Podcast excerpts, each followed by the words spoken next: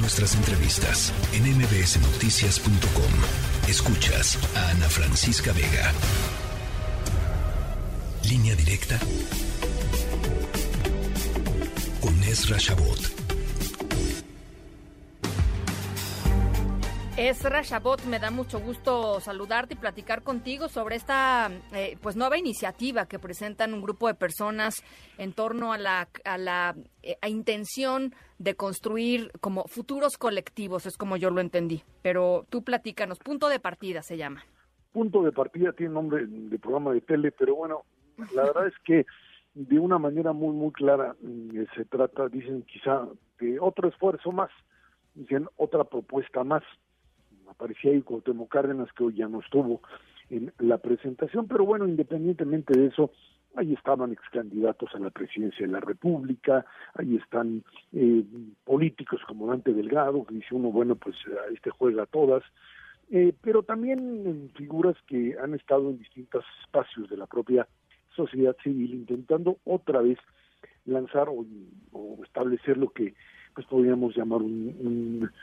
llamado, un llamado a la, ciudadanía. Hacen primero un diagnóstico claro de la realidad del país, que creo que es un diagnóstico claro que muchos tenemos con respecto al desastre que representa en términos institucionales este gobierno, la cuarta transformación como se le denomina, y las propuestas, digamos, de un modelo mucho más racional, mucho menos eh, polarizado, de acuerdos, etcétera, etcétera. Y para ello, pues sí están convocando, obviamente, a una propuesta político-electoral, que es lo que ya conocemos, ¿no? Esta posibilidad de encontrar candidaturas comunes, frentes comunes, eh, tanto en defensa del INE, que hoy no apareció ahí en la en el, en el momento en que se hacía esta presentación, pero que supongo, supongo que está implícito, el presidente sigue disparando eh, insultando a Lorenzo Córdoba, declarándolo racista por una expresión que por ahí tuvo, eh, cuestionando el concepto de democracia, que para ellos es democracia cuando ganan y cuando pierden se, se, se trata o de fraudes electorales o de manipulación de la propia realidad. En general, el planteamiento que está haciendo este colectivo está ligado a algo que, eh, a un fenómeno que se está dando a, partir de lo que se supone ya fue un acuerdo o es un principio de acuerdo entre PRI, PAN, PRD.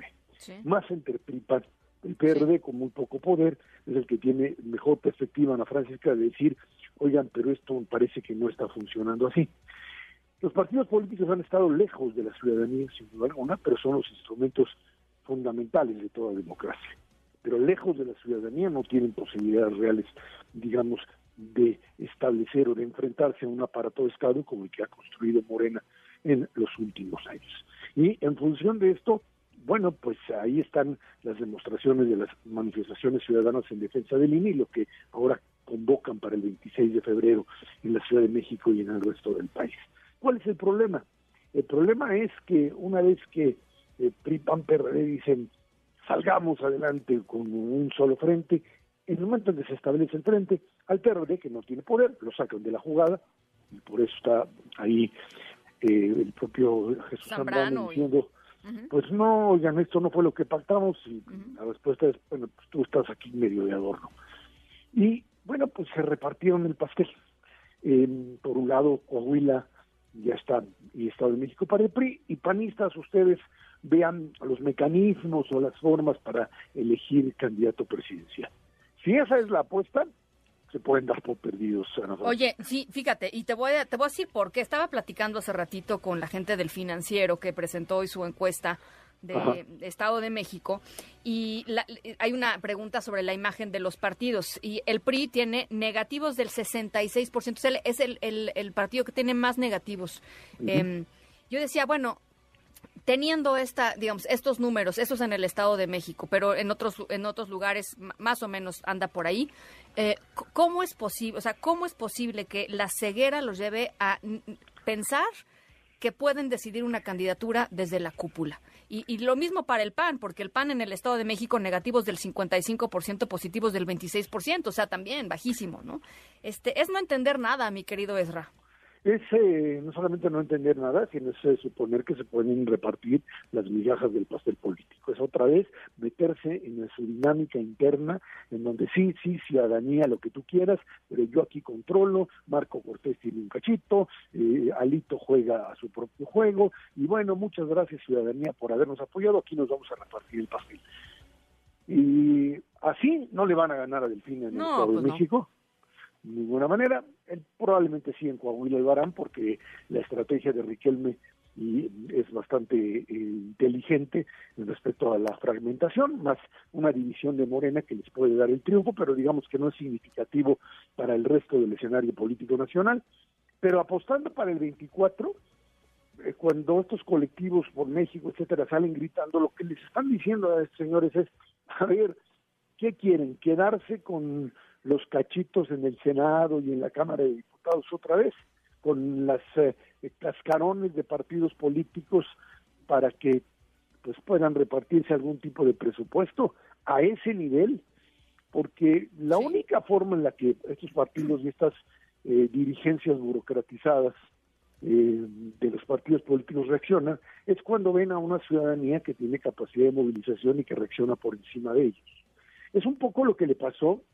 no quiero decir que sea igual, pero encuentro ciertas similitudes con la figura de un Vicente Fox en el 2000, eh, en el 99-2000 con el PAN, en donde más allá de la estructura panista tradicional y el, partido de los eh, de, de, esta eh,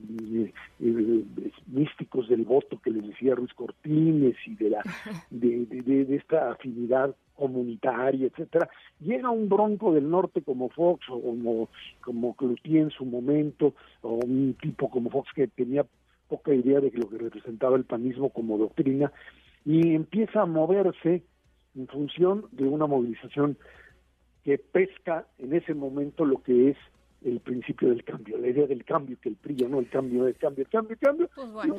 y, en ese momento la ciudadanía se monta en eso y terminan convirtiendo esto en un movimiento que sobrepasa a Acción Nacional, ¿sí? Que la, la, sociedad, la ciudadanía se monta en eso y termina pues convirtiendo la alternancia. De ahí en adelante ese es otro otro cuento. Bueno, ese es el, eso es lo que se está tratando de construir, es ir a contracorriente de los partidos políticos, la, propia ciudadanía, intentando construir ese tipo de alternativas. Si lo vamos a lograr o no lo vamos a lograr, dicen los ciudadanos, bueno, pues ese es otro cuento. Pero lo que le queda claro es que el aviso a priistas y panistas fundamentalmente, incluso viniendo desde el PRD, es, siguen en esa línea, se van a quedar absolutamente sin nada. Van a perder el Estado de México y esta va a ser el llamado muy claro de que, pues, ni Marco Cortés, porque estas son las dos figuras a las que les están haciendo el llamado, a Marco Cortés y Alejandro Moreno, que son finalmente aquellos que estarían en esa condición de terminar siendo algo así como los sepultureros de sus propias estructuras políticas, por no entender que hoy de lo que se trata, para poder enfrentar, si eso es lo que quieren, al aparato Morena con todo lo que implica López Obrador y la continuidad a través de Claudia Sheinbaum fundamentalmente y lo que alrededor se construya, es una ciudadanía que a la cual puedan responderle con una candidatura que les parezca la más, eh, pues digamos, eh, eh, aceptable posible para todos, ya no digamos, está muy difícil porque pues no la han construido en todo este tiempo, ahora hay que empezar a moverla, pero sí con un mensaje muy claro, muy sencillo, muy que llegue a la sociedad. No hacen eso y bueno, pues estaremos viviendo otros seis años de Morena en otras condiciones, con otras formas de vida, pero y más muy, muy bien claro que ese sería un poco la apuesta. Y más allá de, los seis años de Morena, eh, pues otros seis años de una de una eh, oposición total y absolutamente ciega y desarticulada, seguramente, mi querido Ezra. Pero bueno, ya lo estaremos eh, ya lo estaremos conversando. Claro que sí, Un abrazo, linda semana, Ezra. igualmente. La tercera de MBS Noticias.